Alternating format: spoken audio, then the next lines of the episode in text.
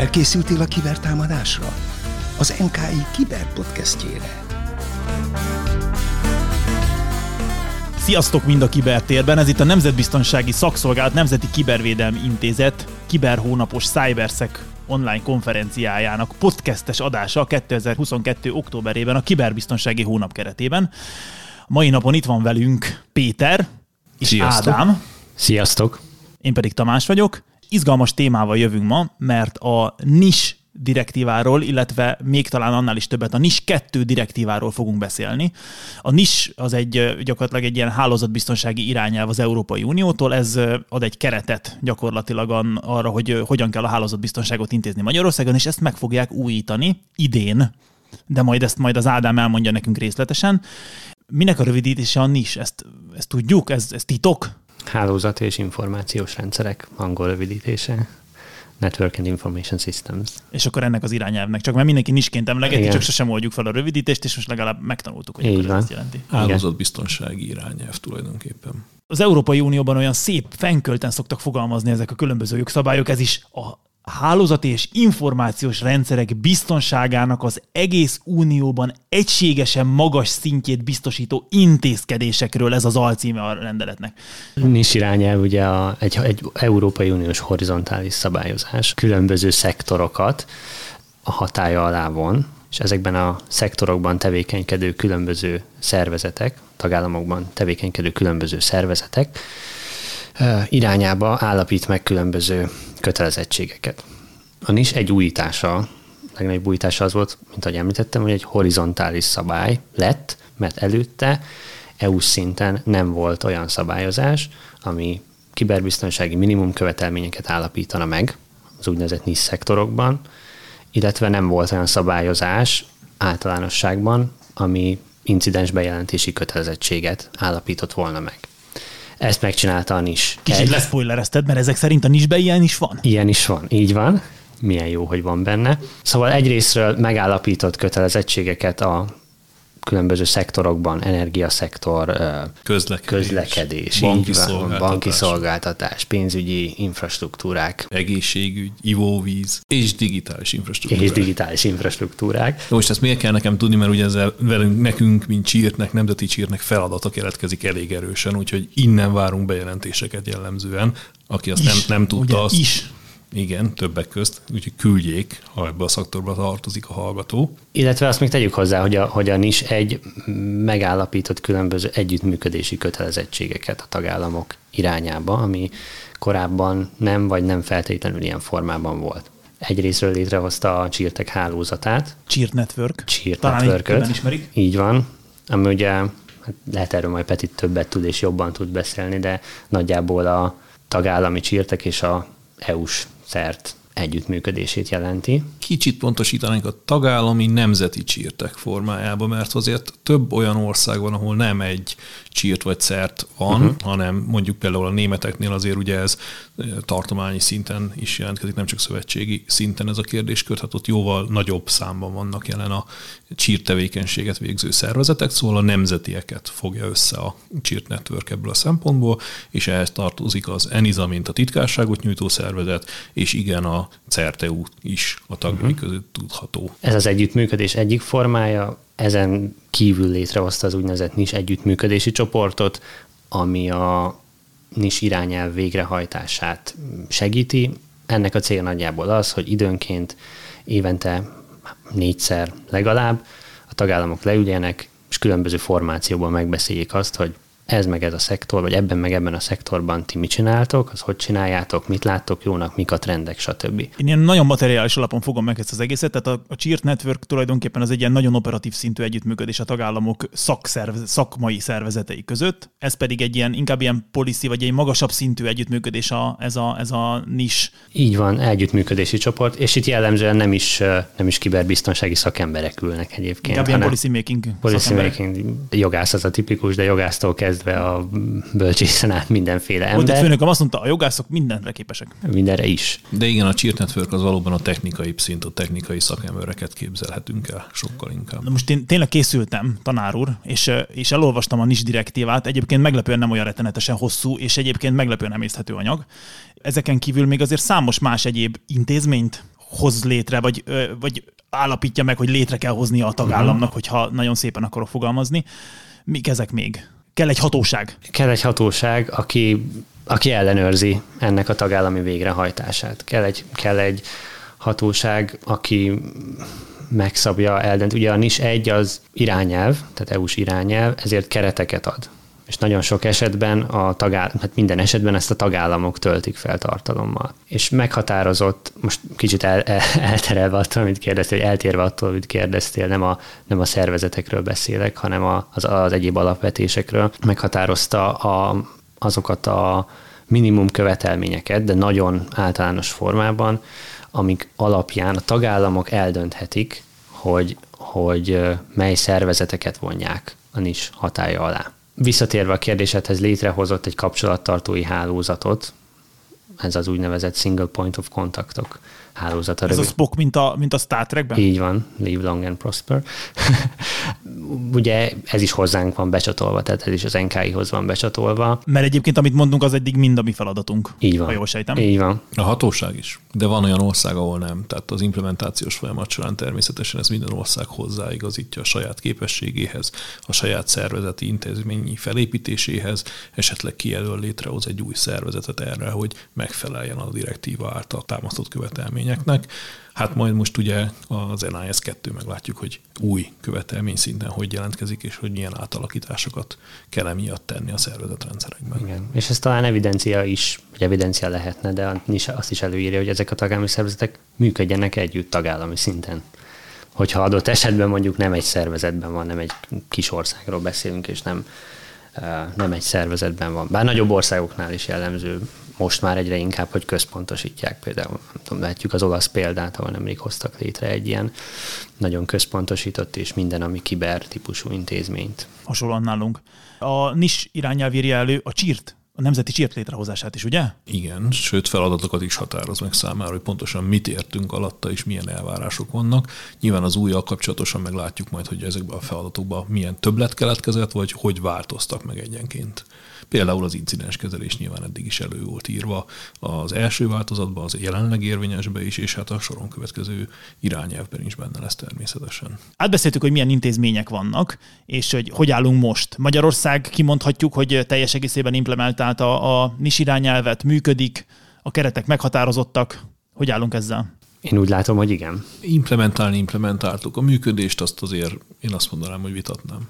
Nem működik tulajdonképpen ez is az egyik ok, amiért szükség van majd a második irányelvre. Nem működik tökéletesen, vagy egyáltalán nem működik? Hát az, hogy tökéletes, igen, tehát hogy mit tekintünk működni valónak, hogy beindul az autó, csak nem lehet vele menni. Ja, érted, tehát hogyha nagyon binárisan gondolkodunk 0-1, meg hogyha vannak árnyalatok, és akkor azért lehet. Lehet árnyalni a kijelentésemet, de szerintem azért a működési elképzelés nem ez volt. Hát meglássuk azt be az irányelvnél, hogy ugye jellegéből adódóan ez kijelöli a, a keretszabályokat és mivel itt, és a tagállamok ezt adott esetben, ha a keretszabályok túl tágak, akkor 27-en 27 féleképpen hajtják végre bizonyos kérdésekben. Tehát akkor inkább, amikor azt mondod, hogy nem működik, akkor inkább azt mondod, hogy glob- európai szinten vannak a fogaskerekekben csikordulások a különböző implementációs megoldások miatt? Nem, hanem azt mondom, hogy ugye a cél az, hogy egységes kiberbiztonsági, infobiztonsági szintet érjünk el az EU-ban. Egységesen magas szintet. Egységesen magas, pontosan így van. Na most ez nem sikerült. Se nem Európa, se nem nemzeti szinten. Ezt lássuk be. Ennyi kritikánk lehet azért hogy ne lehetne, azért ezt nehéz is lenne talán eltagadni, hogy azért a, a kiberbiztonsággal a külön, még szektoriálisan is komoly, tehát más, más szinten áll szektoriálisan, mint a bankszektor kiberbiztonsági tekintetben, mint a, a nem tudom, az egészségügyi szektor. Ez, ez sok sajátosságból is egyébként tud fakadni, meg ez egyébként alapvetően nyilván hát baj, nem baj, de mindenképpen ez tényként, tényként lehet kezelni, de egyébként még ágazaton belül is, különösen a nagyon diversifikált ágazatok között is nagyon nagy különbségeket lehet találni, hogy kinek milyen felkészültségi, tudatossági szintje van, mennyire, mennyire szerezték meg a különböző szervezetek a, a menedzsment támogatását a, a kiberbiztonsági képességek kialakításához, mennyire, mennyire tudják, képesek, nem az, hogy akarják, mert nyilván akarják, hanem mennyire képesek végrehajtani a vonatkozó keretrendszer szabályokat, mennyire képesek a rendszer munkahelyeket megfelelő osztályba sorolni, az intézményeket megfelelő biztonsági szintbe sorolni. Ha így értettük, akkor azt, azt gondolom, hogy ezt érthetjük így. Nagyjából jól dekódoltad, amit mondtam, hogy a jogszabályi keretek nem rosszak, a magyar implementáció nem rossz, ennek ellenére a működtetése ténylegesen az hagy némi kívánivalót maga mögött, úgy, ahogy a rendszereknek a biztonsági szintjei ténylegesen, amit elérnek, és itt beszélhetünk egyes önkormányzati rendszerekről is, vagy az által említett szektoroknak a különböző információs rendszereiről is. Akkor kicsit a, a kiberbiztonsághoz is három dolog kell? Egy dolog kell a kiberbiztonsághoz, vezetői elkötelezettség. Nem a pénzem múlik ez az egész. A vezetői elkötelezettségből következik a pénz. Tehát, hogy most milyen vezetőről beszélünk, akár kormányzati vezetőről, és hogy minden a vezetői elkötelezettségből következik, és hát ebből jön, hogy úgy tűnik, hogy ebben némi hiátus tapasztalható különböző szinteken. Egyébként én ezt az egyetemen folyamatosan hangsúlyozom, hogy a legfontosabb az, hogy a, a menedzsment támogatását nyerje meg az ügy. Én ezt kb. egy órát beszélek erről. Aha. Ez teljesen igaz. Én úgy gondolom, hogy a miniszterelnöknek teljes mértékben megvan a támogatása és az elvárása abban, hogy a rendszerek biztonságosan működjek, a nemzeti adott vagyon és a különböző kritikus infrastruktúrák, nevezzük őket így, azok megfelelően biztonságosan működjenek. Ez összefügg az energiabiztonsággal, a vízellátással, mindennel, ami ebbe a szektorba tartozik. Tehát én úgy gondolom, hogy ez az elvárás megvan lejjebb vannak esetleg problémák, aminek a végeredményét láthatjuk. Egyébként erre rácsatlakozva, tehát hogy ez össze-európai szinten is látszik, különböző fórumokon a tagállamok elmondják, amikor beszámolnak a, a adott időszakban tett lépéseikről, hogy, hogy nagyon sok tagállamban megy a pénz cyber témára, cyber security témára, és összpontosítanak, átgondolják a felépítésüket, a, a működési infrastruktúráikat, működési kereteiket. Tehát, hogy ez, ez trend egyébként, és erre ez csak vélemény, erre fel kell ülni, és ez, ez csatlakozni kell. Arról nem is beszélve, hogy, hogy alapvetően is az egész kiberbiztonság egy, egy borzasztóan változékony környezet. Tehát ami, ami tegnap egy releváns támadás volt, az holnap valószínűleg már nem lesz az. És ezt ugye folyamatosan követni kell, és ez is, ez is idő, erőforrás, pénz. Tehát ez ráadásul egyébként érdekes is, aki, aki, aki egyszer kiberbiztonságba befordul ebbe, a, ebbe az utcába, ebbe a kiberbiztonság nevezetű utcába, az ott még az is lehet, hogy nagyon jól fogja magát érezni. Mert ez egy jó szakma. Kibeszéltük a NIS egy jelenlegi helyzetét, és egy picit térjünk át szerintem akkor a, a NIS 2-re, hogy miben fog majd újdonságokat hozni a NIS 2. Először is beszéljünk egy picit arról, hogy mikor fog ez hatályba lépni, hogyan fogadták el, milyen egyeztetések előzték ezt meg. Azért érdekes egyébként a, a, az, hogy most az Ádámhoz fordulok, mert ő benne volt ebbe a jogszabályalkotásba szakértői szinten, és nagyon bólogat, és, és ő, hogy is mondjam, ugye szokták mondani, hogy két dologról nem szeretik tudni, hogy hogy készült az egyik a kolbász, a másik a törvény. Hát most ezt az Ádám látta, hogy ez jó, nyilván nem törvény, hanem egy irányelv, de mégiscsak valami nagyon hasonló jogszabály, joganyag, hogy hogy készült. Ezzel kapcsolatban miket tapasztaltál? Igen, valóban benne volt, amit NKI részről ebben, a, ebben az egész jogalkotási folyamatban. Ugye ez egy EU-s jogalkotási eljárás, hiszen egy EU-s jogszabályról beszélünk.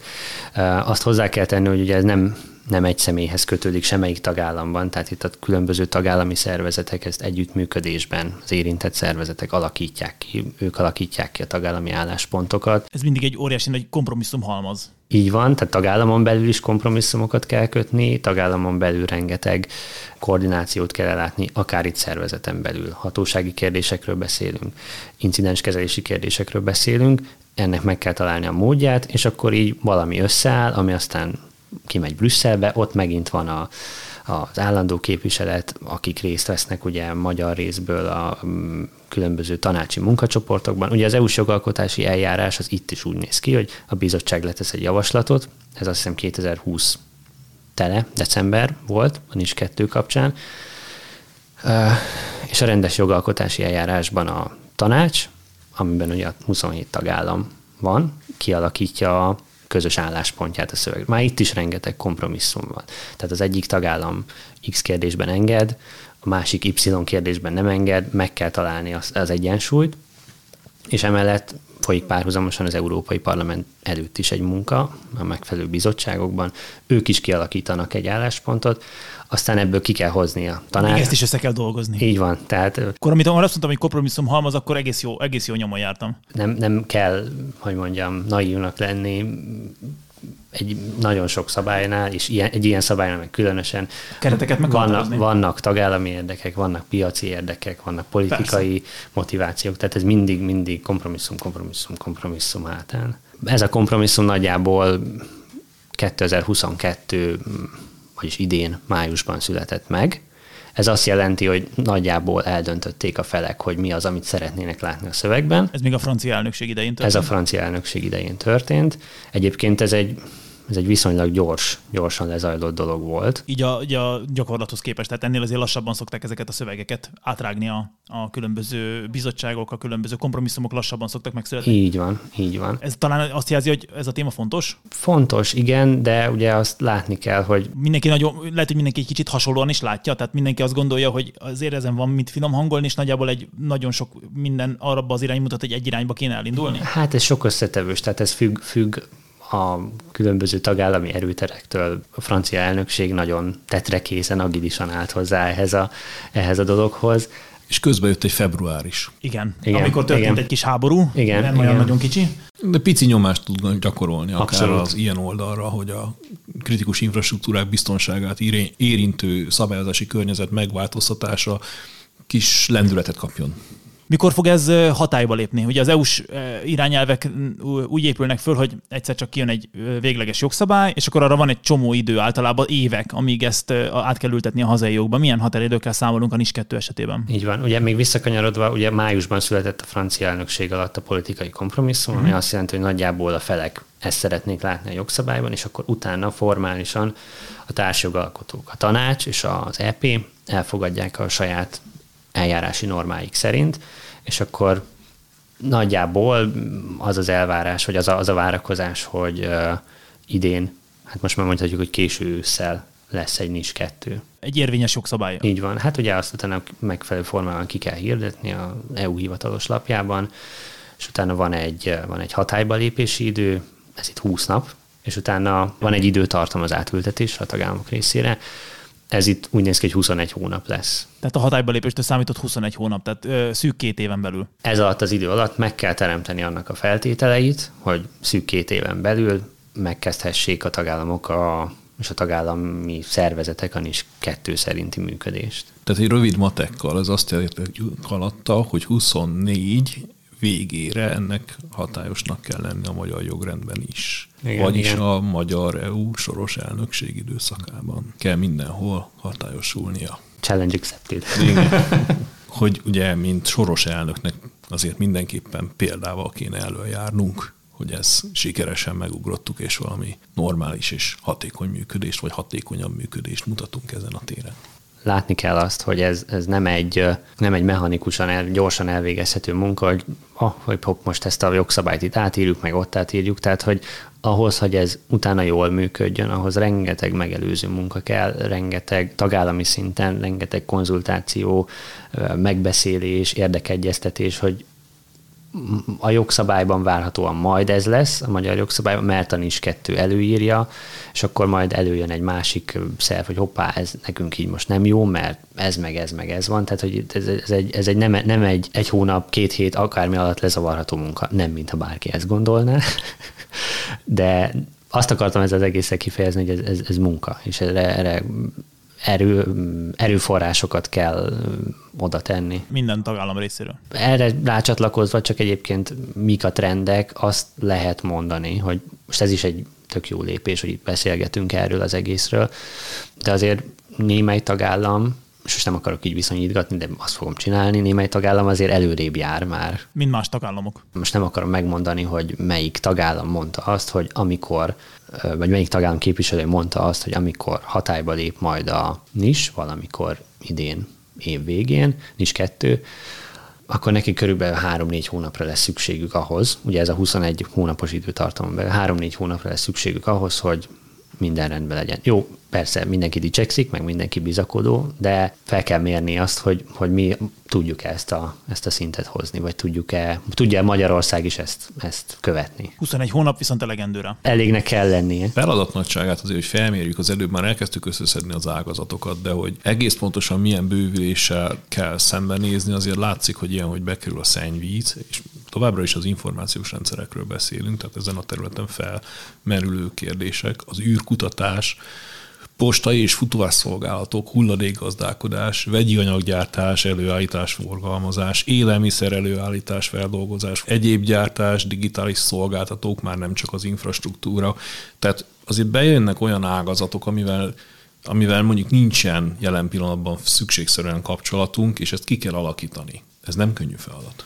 Igen, mint ahogy a NIS esetében is, amikor elkezdtük a, mind a hatósági, mind az incidenskezelési munkát 2018-19 magasságában, akkor az is egy több éves folyamat, vagy lehet, hogy még egy máig le nem zárult folyamat, hogy minden szektoriális szereplővel megtaláljuk a közös hangot. Nyilván a kapcsolatfelvétel egy dolog, de amikor már ugyanazt értjük ugyanazon dolgok alatt, az az igazán nehéz. Így van. Tegyük hozzá ehhez kiegészítésként, ami még szintén felfelélök egyet az ügyfelek számán, vagy a potenciális leendő ügyfelek számán, az az, hogy egy más típusú rendszert vezet be a NIS 2, egy úgynevezett size cap rule, egy úgynevezett méretküszöböt.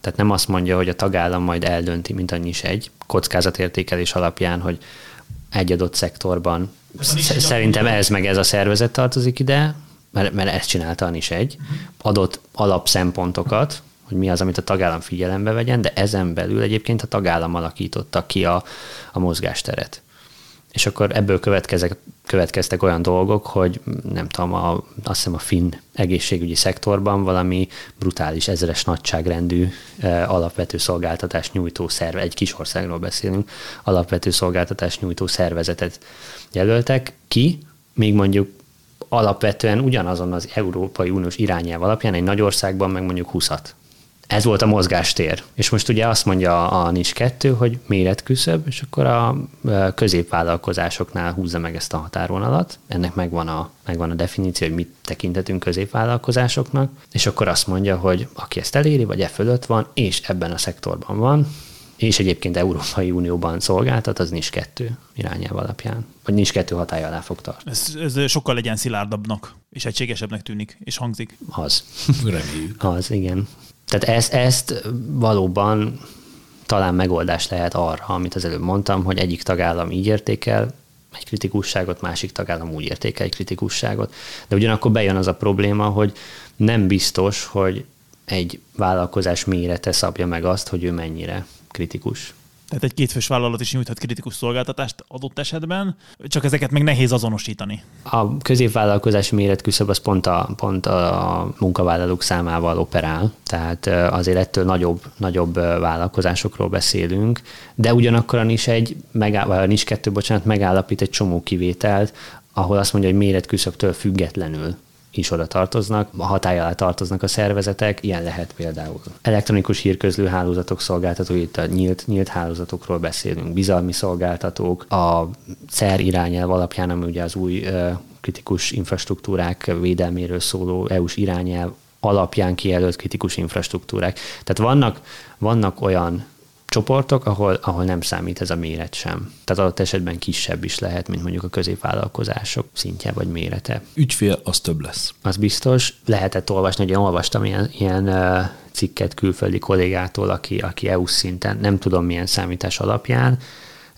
de azt mondta, hogy akár 20-szor, 40-szer annyi is ügyfél lehet Európai Uniós szinten, mint amennyi most van. Mert ez a cap, ez vonatkozik a már meglévő szektorokra is. Ugyanis kettő úgy operál, hogy akik már, akik már ide tartoznak, azok ne, ne kerüljenek ki. Ne a... kerüljenek ki, de egyébként meg, hogyha a tagállam korábban nem azonosított egy szektorban egy ügyfelet, akkor a cap miatt azonosítania kell, hogyha az egyébként a méretkorlátozás fölött van. Igen. Aha, tehát akkor ez az összes szektorból ez így simán előjött. Tehát az az ország, akit mondtál, akik 20 kritikus szervezetet azonosított, az könnyen lehet, hogy ott a számosság az jelentősen nőni fog. Mindenhol nőni fog. Mind horizontálisan, mind vertikálisan, szektoriálisan és mélységében is. Hátlósan és keresztbe kasul. Igen. Keresztbe és az ügyfelek száma az nőni fog. Olyan nem lesz, hogy egy tagállamban kevesebb ügyfél lesz a nincs kettő miatt. És ez nyilván az eseménykezelésre kiterjed, kiterjed a hatósági feladatokra, kiterjed a sérülékenység vizsgálati kérdéskörökre, tehát számos szolgáltatásra, és arról is szót kell ejteni majd előbb-utóbb, hogy a feladatok hogy változnak ebben a szempontból.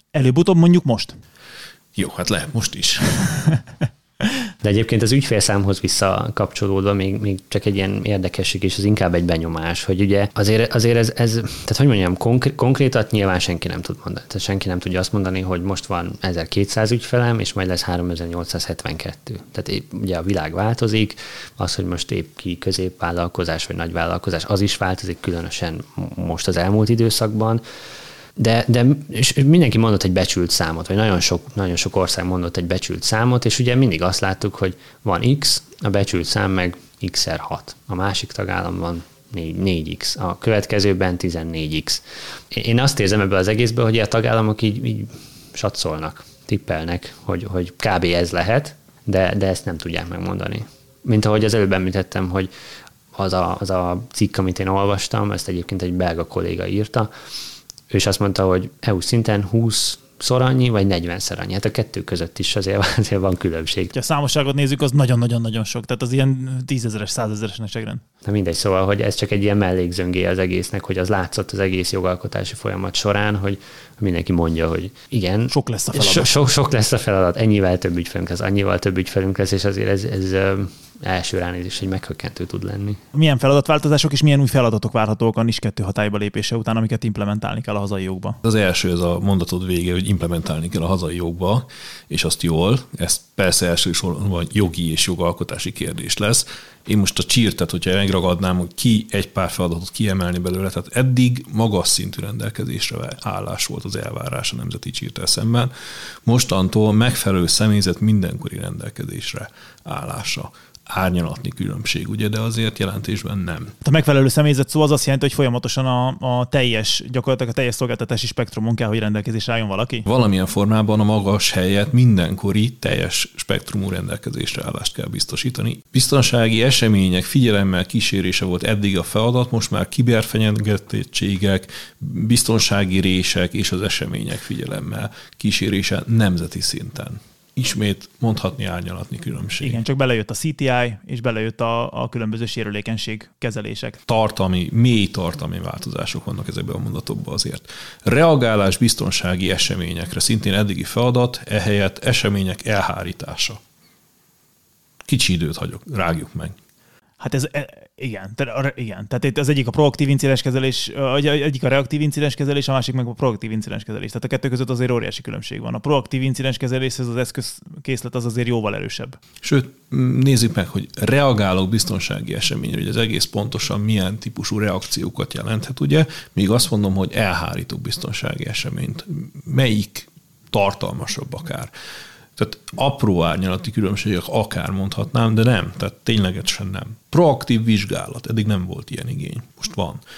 Szakértői értékelés, ebben közreműködni. Szintén nem volt, persze csináltuk alkalmasint, de most már ténylegesen megjelenő feladat.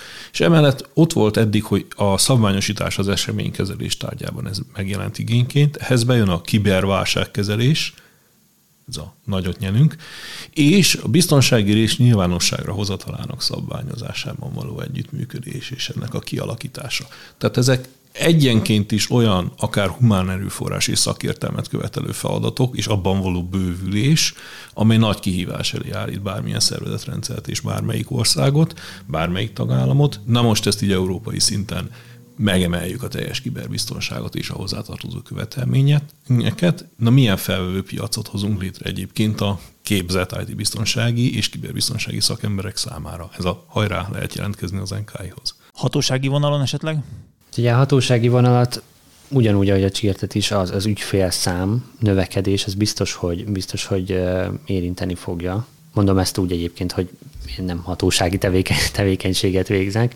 Ugye a, a NIS 2, ami újítást hozott ebből a szempontból, az az, hogy megmondja azokat a hatósági tevékeny, hatósági eszközöket, amivel effektíve a NIS 2 szerint, vagy a jogalkotók szerint végre, végre lehet hajtani a hatósági tevékenység. Ezt ugye a NIS 1 nem tartalmazta. Tehát, hogy itt nem biztos, hogy egyébként van lemaradásunk, ez nyilván megint össze kell vetni, hogy mi az, amit a NIS 2 elvár, de hogy Például ilyet a nis egyben nem nagyon találunk, hogy mondjuk helyszíni ellenőrzést kell csinálni. Tehát az eszközök felsorolása jelenik meg a NIS 2-ben. Ugye a NIS 2 különbséget tesz a másképp különbözteti meg a szervezeteket. Ugye a NIS egyben beszéltünk alapvető szolgáltatás nyújtó szervezetekről és digitális szolgáltatókról.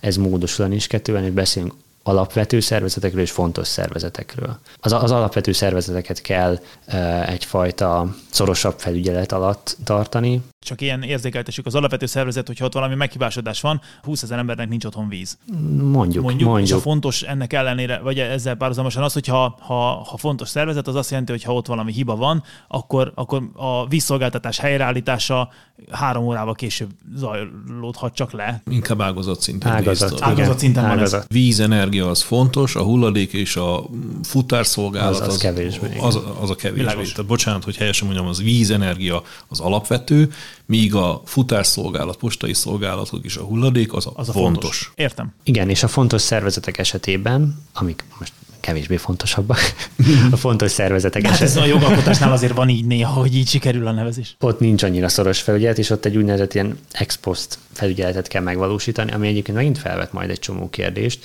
Ez ugye azt jelenti, hogy akkor megyünk oda, mint hatóság, hogyha azt érzékeljük valahogy, hogy valami probléma van. Míg a alapvető szervezethez akkor is oda megyünk, hogyha nem tudnánk bármiről, hogy probléma Nem eseményvezérelt, hanem állandó a felügyelet, állandó, a másiknál meg inkább esemény, eseményvezérelt. Tehát mit tudom én, akkor megyünk oda a fontos szolgáltatót vizsgálni, hogyha kiderült az, hogy a, a fontos szolgáltatók egy általánosan ismert rendszerében van egy bizonyos sérülékenység, aminek a befoltozására már van lehetőség, akkor ezt a, ezt a hatóság ezt ellenőrzi, hogy ez a befoltozás megtörtént. Ez egy ilyen esély, eseményvezéreltebb gondolkodás, a, az alapvető esetében pedig folyamatosan ellenőrzik őket valamilyen ellenőrzési inkább, inkább, alapján. Inkább mondjuk, hogy rendszeres. Rendszeresen ellenőrzik őket valami ellenőrzési terv alapján, ahol egy kicsit tágabb körű auditot kapnak tulajdonképpen. És tegyük hozzá egyébként még, hogy ugye ez megint eh, össze-európai tapasztalat, hogy nálunk ugye az a jellemző, hogy mi vagyunk a hatóság, és mi végezzük a hatósági tevékenységet, míg vannak olyan tagállamok, ahol ez részben ki van szervezve.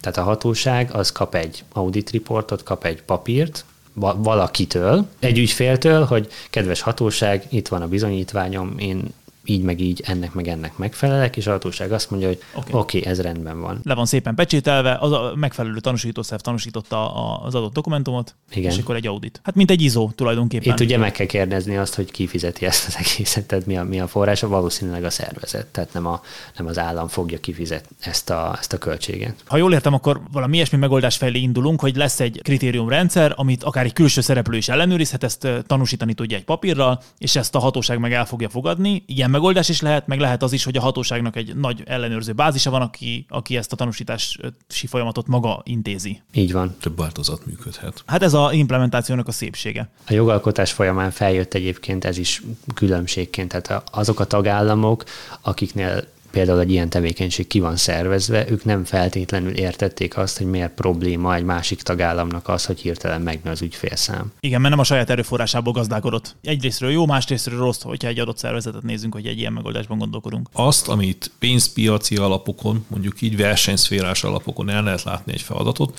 azt nyilván ki lehet szervezni, hogyha nincsen olyan oka, amit azt mindenképpen állami feladatellátás keretében kell végrehajtani és megtartani. Azt viszont, ami teljes mértékben indokolt, hogy az állam végezze el, azt meg meg kell tartani állami kézben. Cheer Network egyéb nemzetközi együttműködések szabályozási környezete változik, gondolom szorosabb lesz a kötelék a tagállamok között, ebből az eddigi beszélgetésekből ez a tapasztalatom. Picit nekem az az érzésem, hogy most így hallgatlak benneteket, hogy igazából a nis tágan értelmezhető és viszonylag tágszkópú keretrendszerét szűkítették össze. Magát az eszközkészlet megválogatása tekintetében szűkítették össze a lehetőségeket. Az eszközök számosságát jelentősen megnövelték, amit alkalmazni kell, illetve magát az ügyfélkört is nyilván jelentősen megnövelték. Ezt magamban ezt így értelmeztem. Nagyjából jól, jól csinálom? Az mindenképpen igaz szerintem, hogy, hogy a NIS egy az egy, az egy tágabb keretet határozott meg ezekre, ezekre az együttműködésekre és ezekre a feladatokra. Tehát a NIS 2 szigorúbb magyarul, hogyha így fogalmazunk. Tapasztalatokat ötvöző. Tapasztalatokat ötvözően szigorúbb, mint a NIS 1. Hát igen, igen, de ez a fejlődés egyébként. Tehát, hogyha belegondolunk, ez egy organikusnak tűnő fejlődés. Igen, tehát abszolút, abszolút logikus, igen. Igen, a feladatok is onnan bővültek, hogy mik a tapasztalatok, mely csírtek, mit csinálnak nemzeti szinten, mire van igény, mik merültek fel, és hát ezek kerülnek kodifikálásra tulajdonképpen. Nem mindenki ugyanazt csinálta, vagy ugyanúgy, tehát itt a pluszokról beszélek, a hozzáadott értéket, amit egyebet hozzáadtak az alap nis irányelvhez, az most a NIS 2-ben megjelenik, mint igény. Kicsit elengedtük ezt a szorosabb együttműködés dolgot, hogyan változik akkor a, a csírtek nemzetközi élete? NIS 2 megjelenik például a Cyclone, mint eddig egy ilyen önkéntes együttműködés, a jövőben pedig most már kodifikáltan egyrészt a nemzeti csírtnél feladatként ott van a kiberválságkezelés, és a Cyclone az egy Európai Unió szinten a határokon átnyúló kiber kríziskezelést segíti uh-huh. tulajdonképpen, és ebben szerepvállalás egyrészt életre hívja magát ezt a Cyclone, ténylegesen hivatalos formába, másrészt be kell dolgozni. Tehát ez egy újabb, újabb együttműködési fórum gyakorlatilag. Egy nemzetközi együttműködési fórum. Illetve hát azt is, azt is érdemes látni, hogy a NIS 2 az nem az egyedüli szabályozás, ami, ami érinthet kiberbiztonsági kérdéseket. Nagyon sok EU-s szabály van jogalkotás alatt, vagy már készen, ami, ami érint kiberbiztonsági kérdéseket. GDPR 2? Dora. Dora például, igen, az ugye a pénzügyi szektor rezilienciájával foglalkozó irányelv, de ugyanígy, ugye, ugye a NIS 2-nél, ezt nem tudom, mondtam korábban, a NIS 2-nél azt kell látni, hogy, hogy egy minimum harmonizációt valósít meg, ami azt jelenti, hogy ettől többet is szabályozhatnak a tagállamok, ettől a NIS 2-ben meghatározottaktól többet is követelhetnek a tagállamok a, a szervezeteik irányába többletkötelezettségeket állapíthatnak meg, és még azt is kell látni, hogy a NIS 2 az egy általános szabály, és adott szektoronként lehetnek eltérő de egyébként a NIS 2 biztonsági szintjének megfelelő szabályok. Erre jó példa Dora, hogy a pénzügyi szektort is szabályozzák, nyilván szigorúbban, mint a, mi a NIS 2 keret. Tehát ez az általános, speciális szabályozás kérdésköre. Egyébként ez régebben is így volt. A pénzügyi szektor Európai Uniós szintű, meg Magyarországi szintű kiberbiztonsági szabályozása mindig szigorúbb volt, mint a, mint a többiekre vonatkozó szabályok, ha jól sejtem. Ez így van. Ezek a különböző, tehát a különböző EU-s szabályok, ilyen jellegű szabályok megteremtik a saját együttműködési formáikat, és most már eljutott odá, odáig ez a dolog, hogy a különböző együttműködési fórumok üljenek le időnként együtt is. Tehát a kritikus infrastruktúrák európai együttműködési fórumai üljenek le a információs, tehát a NIS által létrehozott együttműködési fórumok tagjaival. Cseréljenek eszmét, cseréljenek tapasztalatot, ahol az, ami az egyik szektorban működött, lehet, hogy a másikban kevésbé fog, viszont lehet, hogy fog működni értékes tapasztalatokkal. Ez, ez mind nagyon jó. A, a beszélgetés indítja aztán a jó gondolatokat el az emberekben. Csak szakember kell hozzá, meg idő. Van, ez, ez egyébként kritikaként megfogalmazható, hogy szakember, szakember, szakember. Tehát Például említettük az olaszokat, ők, ők valamilyen brutális számot határoztak meg, vagy legalábbis innen néz a brutális számot, hogy három-négy éven belül valami 700 fővel szeretnék működtetni a... Mondjuk ők egy 60 milliós ország. Nagyobb ország, így van, de, de azért látszik, hogy, hogy nehéz, nehéz ezeket a számokat így egyik pillanatra a másikra, nem is lehet egyik pillanatra a másikra elérni, és, és nehéz szakember találni. Az iparágban egy komplex együttműködéssel tudod csak ezt elérni, tehát elkezdesz egyetemekkel tárgyalni, elkezdesz olyan szakokat készíteni, olyan szakokba bedolgozni egyetemekkel, akik, akik a rekrutációt tudják biztosítani, de egyébként az NKI jelenleg is végez ilyen tevékenységet, mert mind a, az NKN-vel, tehát a, a, a Nemzeti Közszolgálati Egyetemmel, mind az Óbudai Egyetemmel ilyen jellegű szoros kapcsolatunk jelenleg is van. Bocsánat, a Budapesti Műszaki Egyetemet kihagytam. Van ilyen jellegű kapcsolat, ahol most jelenleg ilyen jellegű képzések is zajlanak. Nyilván ezeket érdemes fokozni. Hát fokozni, és ágazati központokban is kell gondolkodni. Tehát, hogy mindent az NKI egyedül nyilván nem fog tudni elvégezni és ellátni, akármekkora ambíciója van, és hiányozni fog belőle egy ágazati szaktudás. Az ágazati szaktudás alatt azt értjük természetesen, hogy bizonyos információkkal, specifikus információkkal nem fog rendelkezni az NKI egy-egy ágazatra vonatkozóan, ami viszont ott helyben lehetőség van, hogy rendelkezésre állhat, csak fejleszteni kell a kapacitásokat adjunk az ügyfeleknek is egy kis jó tanácsot. Mi az, ami várható? Tehát én egy ügyfél vagyok, mi az, ami várható a NIS 2 bevezetésével? Potenciálisan ügyfél vagyok, tehát valószínűleg egy, egy, egy fontos ágazatban dolgozom, akik kvázi újak, vagy egy, vagy egy kritikus ágazatban dolgozom. Mi az, amivel, mi az, amivel nagyjából számolhatok? Gondolom én magamtól, hogy a kiberbiztonságot el kell kezdeni komolyabban venni, el kell kezdeni rá erőforrást, a, a szó minden értelmében erőforrást erre allokálni, de mi az, ami még ezzel kapcsolatban várható? Leginkább ez, főleg így a nemzetközi környezetet figyelve, és most mondjuk ki nyilván az ukrán háborúra utalva, hogy a kibertérben jelen pillanatban is zajlik egy háború, és ez nem is valószínű, hogy hirtelennyében abba fog maradni. Főleg, mert egyébként a, a, a kinetikus háború meg a, a kiberháború korábban is elvált egymástól, mert hogy a, a kiberháború az 2014-től gyakorlatilag folyamatosan, folyamatosnak tekinthető. És hogyha azt mondjuk, hogy a kinetikus része lezárul, akkor is lesznek most már ilyen, tényleg ez a tegnapi nap hallott például kibermiliciák, amelyek felszabadulnak az erőforrásaik, és hát bizony folytathatnak a kibertérben további tevékenységeket a jövőre nézve is, úgyhogy egyszerűen a, a kockázati szint, a fenyegetettség nagy, magas, és ezzel ellen védekezni kell. Tehát minden potenciálisan ügyfélnek, tehát a NIS a irányelv alá tartozónak, vagyis ezek mind kritikus infrastruktúrák, nekik foglalkozni kell a kiberbiztonsággal számos téren, számos formában. Mind együttműködéseket építeni nemzeti és nemzetközi szinten, mind növelni a kiberbiztonsági szintjüket, technikai és humán erőforrás vonalon is meg ahogy mondta, mondta, mondta Tomi, hogy ugye mindenféle, mindenféle forrást alokálni, tehát itt ennek van egy nyilván pénzügyi vonzata is. Voltak erre előzetes becslések, hogy az a, az a szervezet, aki már is egy hatály alá is tartozott, annak egy kevesebb forrásallokáció, de akár ott is 10%-kal megnövekedhetnek a költségek, aki meg nem, a kiberbiztonsági költség, vagy IT költségek mondjuk így, aki meg nem, és új ügyfél lesz, vagy új újonnanként fog bekerülni a NIS 2 alatt, meg akár ilyen 20%-os növekedésekkel is számolni kell.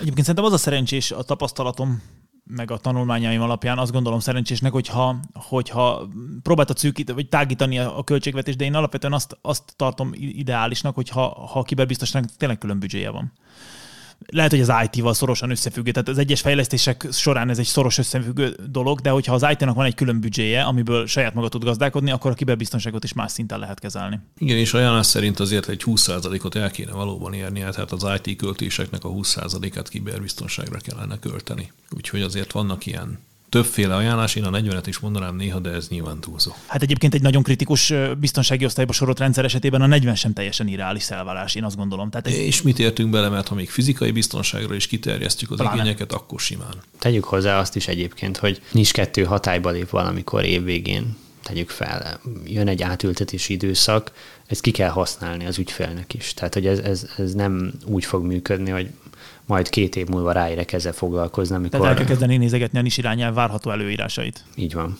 Így van, ehhez, ehhez eh, tudatosítani kell a, a dolgozókat, a munkavállalókat szervezeten belül, adott esetben. Ugye a NIS 2 felelősségeket telepít, hogy ez most milyen hatásfokkal fog működni, ez majd nyilván eldönti a gyakorlat, de felelősséget telepít a, a különböző szervezetek menedzsment bordjaira is. A felelősség megjelenése magában egy magasabb tudatossági szintre ösztönözi a, a, a menedzsment boardot, tehát ez alapvetően értem, értem a szabályozásnak a célját. Ez, ezeket nem, nem az utolsó pillanatban lehet elkezdeni majd. Uraim, nagyon szépen köszönöm, hogy elmondtátok ezeket, és felkészítettétek a, a, felkészítettétek a hallgatóinkat, jelenlegi és potenciális ügyfeleinket a NIS 2 várható előírásaira megvárjuk a, nyilván a hatályba lépést, illetve magának a szövegnek a végleges változatának a, a kikerülését az Európai Unió hivatalos lapjába, de mindenki figyelmébe ajánljuk azt, hogy ez, ez jó eséllyel további kötelezett, kiberbiztonsággal kapcsolatos kötelezettségeket ró az egyes ügyfelekre, illetve hát magára az egész országra kötelezettséget ró, amit aztán utána szabályozni kell és implementálni kell a hazai jogba és hát várjuk, hogy, hogy hogyan történik meg az implementáció, illetve hogy, hogy hogyan fog zajlani itt a jogalkotás kapcsán a, a különböző kérdéseknek a, a kérdéseknek az eldöntése. Köszönöm szépen a vendégeimnek a, a részvételt, hackermentes szép napot kíván mindenkinek innen a kibertérből, Ádám és Peti, továbbá én Tamás voltam. Köszönjük, sziasztok! Köszi, sziasztok! Pecseljetek sokat!